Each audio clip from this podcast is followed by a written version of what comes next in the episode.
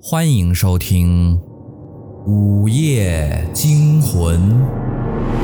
您的订阅就是对主播最大的支持。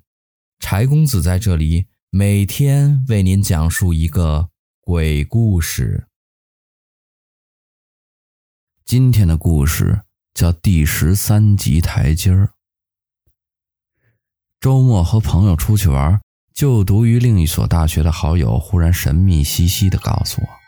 我所在的学院闹鬼，我听了之后啼笑皆非。我们学校闹鬼，我怎么不知道？好友见我不知道，非常惊讶于我的孤陋寡闻和耳目闭塞。他问我：“你们学校之前是不是失踪了一个学生？”我茫然的表示不知道。好友怪我消息不灵通。然后又故作神秘的要主动的讲给我听。据说有天晚上，有个男同学在教室里自习，上到了很晚，马上就要关教学楼了，才离开。当他下到楼底，正准备出楼的时候，他忽然想起有个东西落在教室里了，便又折返回去。值班关教学楼的老师都看见他上楼的，还打招呼让他快点。因为就要关门了，他答应了一声，就一口气冲上了楼。这时候过道的灯都关了，于是他就数着楼梯的台阶上楼，一、二、三、十一、十二，没错，每层楼都是十二级台阶。他着急上楼，也没注意是几楼了，只记得应该是还没到。爬了一阵儿。就感觉有些累了，他就放慢了脚步。他数着，一、二、三、四、五、十、十一、十二，应该是好了吧？他往前面平迈了一下，居然发现自己的脚踢到一个台阶儿。怎么还有一节台阶儿？难道是自己数错了？可能吧。他这么想着，就迈上了这阶台阶。他看了看，发现这就是他要去的那一层楼，然后就拐进去了。过了好久，值班老师奇怪他怎么还没下楼来，以为他趁自己不注意已经离开了。家长呢，以为他在学校，学校里面也不怎么查寝室。结果过了好久才发现。这个人失踪了，打了幺幺零报警，最后还是没找到。据警方调查，那个老师就是他最后一个见到的人。他一定是在教学楼里没出来，好友这么认为。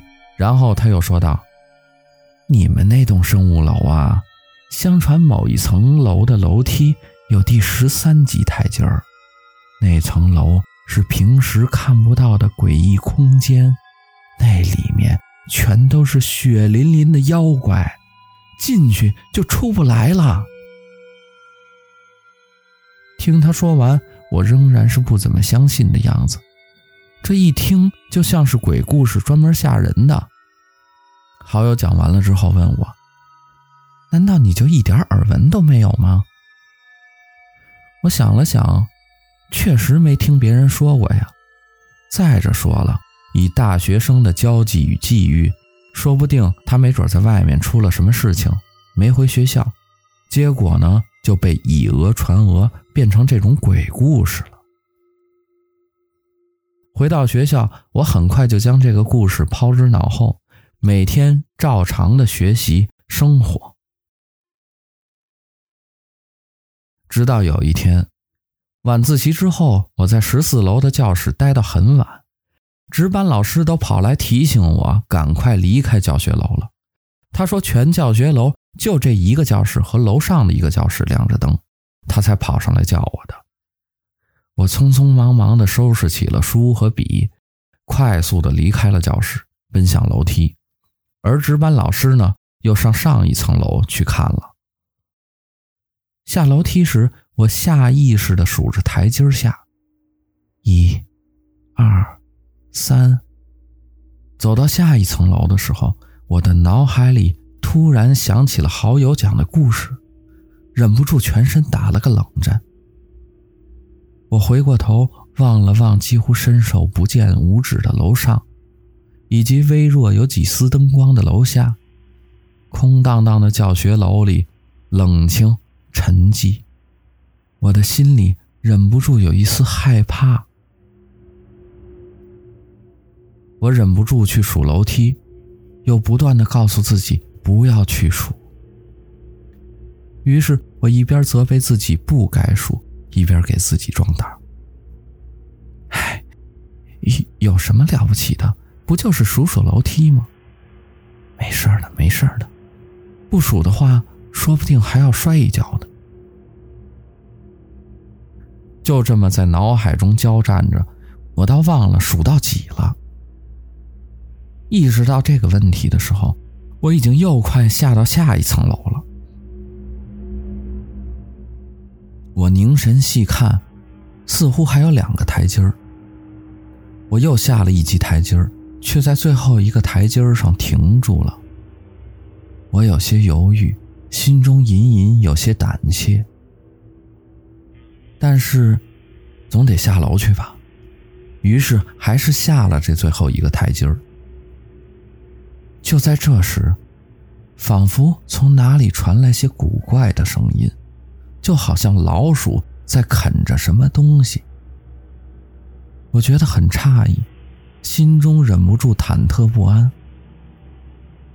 就在这时，一个脚步声又由远及近，我心里一惊，小心翼翼地回头看去，却是一个拿了书本的男生从楼上疾奔而下。他路过我的身边，看我蹲在那儿，说道：“哎，同学，这么晚了还不回去吗？这楼快关了，寝室楼也快关了，快走吧。”我看着他点头，但我看不清他的脸，看他说话的语气，难道是认识我？我忽然想到，他可能看不到我点头，准备出声回答。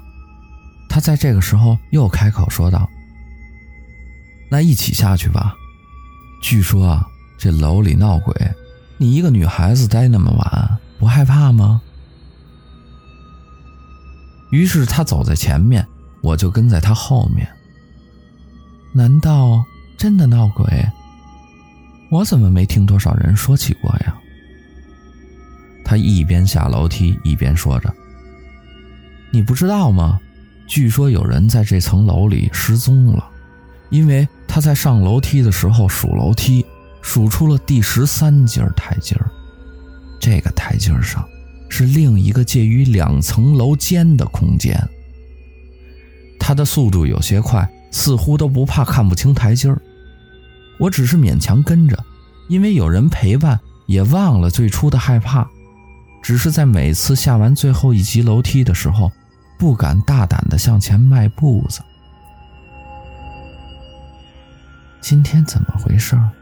这楼梯好像永远都走不到底似的。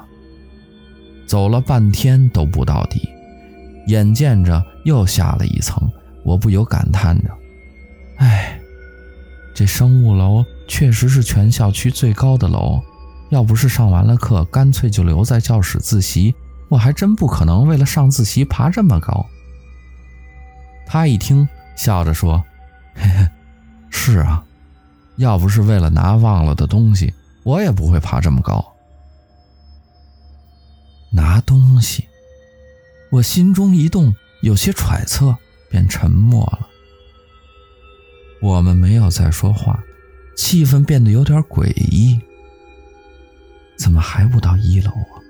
我又下意识地数起楼梯来，一、二、三、十、十一、十二、十三、十三。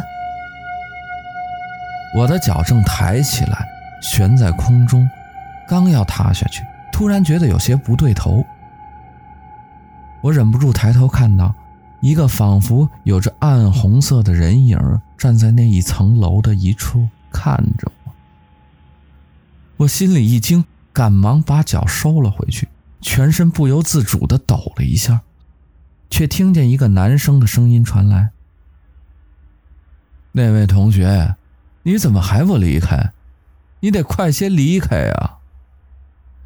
我闻言望去，勉强看到一个学生模样的男生拿着书本，似乎才从这层楼的某个教室走出来，大概也是个上自习忘了时间的人吧。不对呀，值班老师说只有我所在的那层楼和楼上有灯光。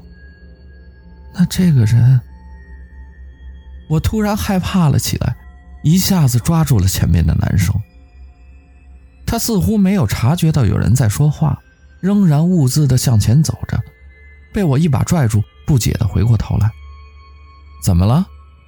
他不解地问道。还是快点走吧，马上就要到了。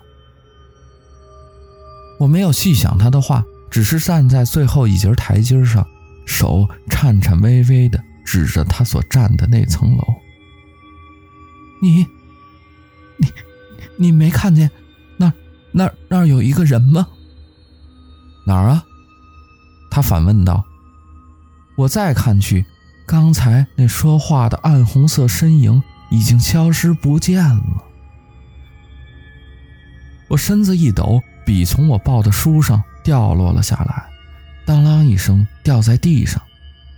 这声音就如同水中的涟漪般扩散开来，在寂静的楼层中轻轻地回荡着。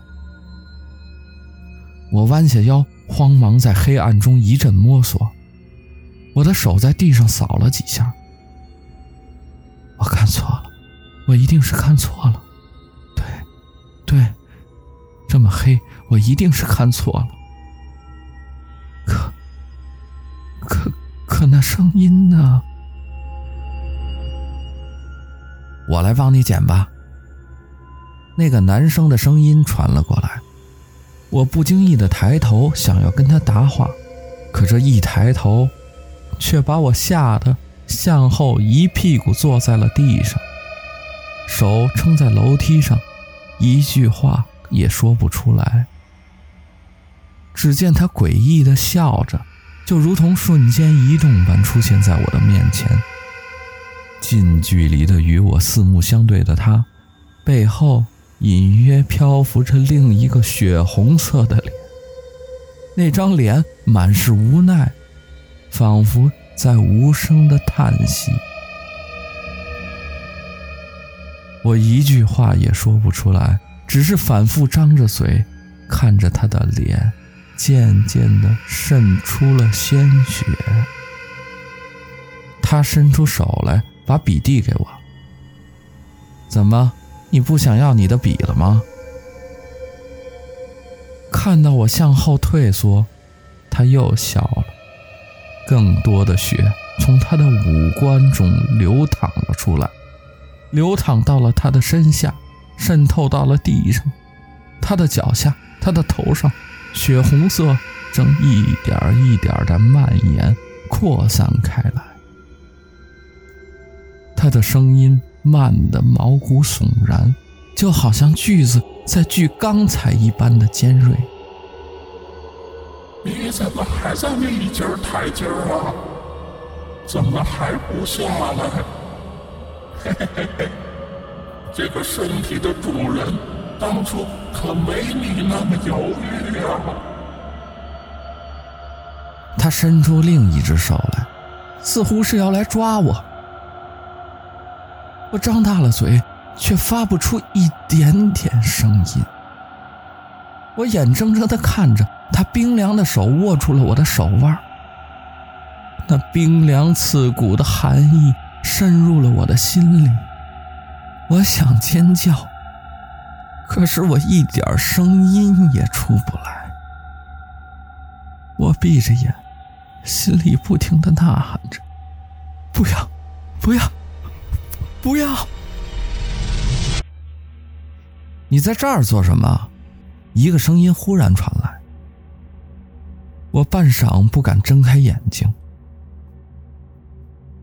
我说：“同学，你是不是摔跤了？怎么倒在这里啊？”我感觉什么光晃在我的脸上，我小心翼翼地张开眼，却看见拿着手电筒的值班老师正担心地看着我。我赶忙爬起来，却发现自己竟然已经到了这层楼上。我慌张地四下环顾，生怕看到那些恐怖的画面。然而，除了值班老师，什么都没有。我借着手电筒的光，看着不远处写着“十三楼”。走了这么久，我才下了一层楼。没事吧？哎，真是的，学校关楼梯走廊的灯关得太早了，害得学生一点都不安全。我一定要反映反映，改成声控的多好，既省电又安全。还有啊。怎么现在的学生离开教室也不随手关灯，害我以为楼上还有人呢。值班老师絮絮叨叨地把我送出了教学大楼，然后把楼门锁上了。走出大楼，一阵冷风扑面而来，吹得我稍稍清醒了一些。难道刚才的一切都是幻觉？还是我做了一个梦。月光淡然，却能照亮眼前。我想抬起手腕看看时间，然而我却惊恐地看见我的手腕上赫然出现了一个带血的手印儿。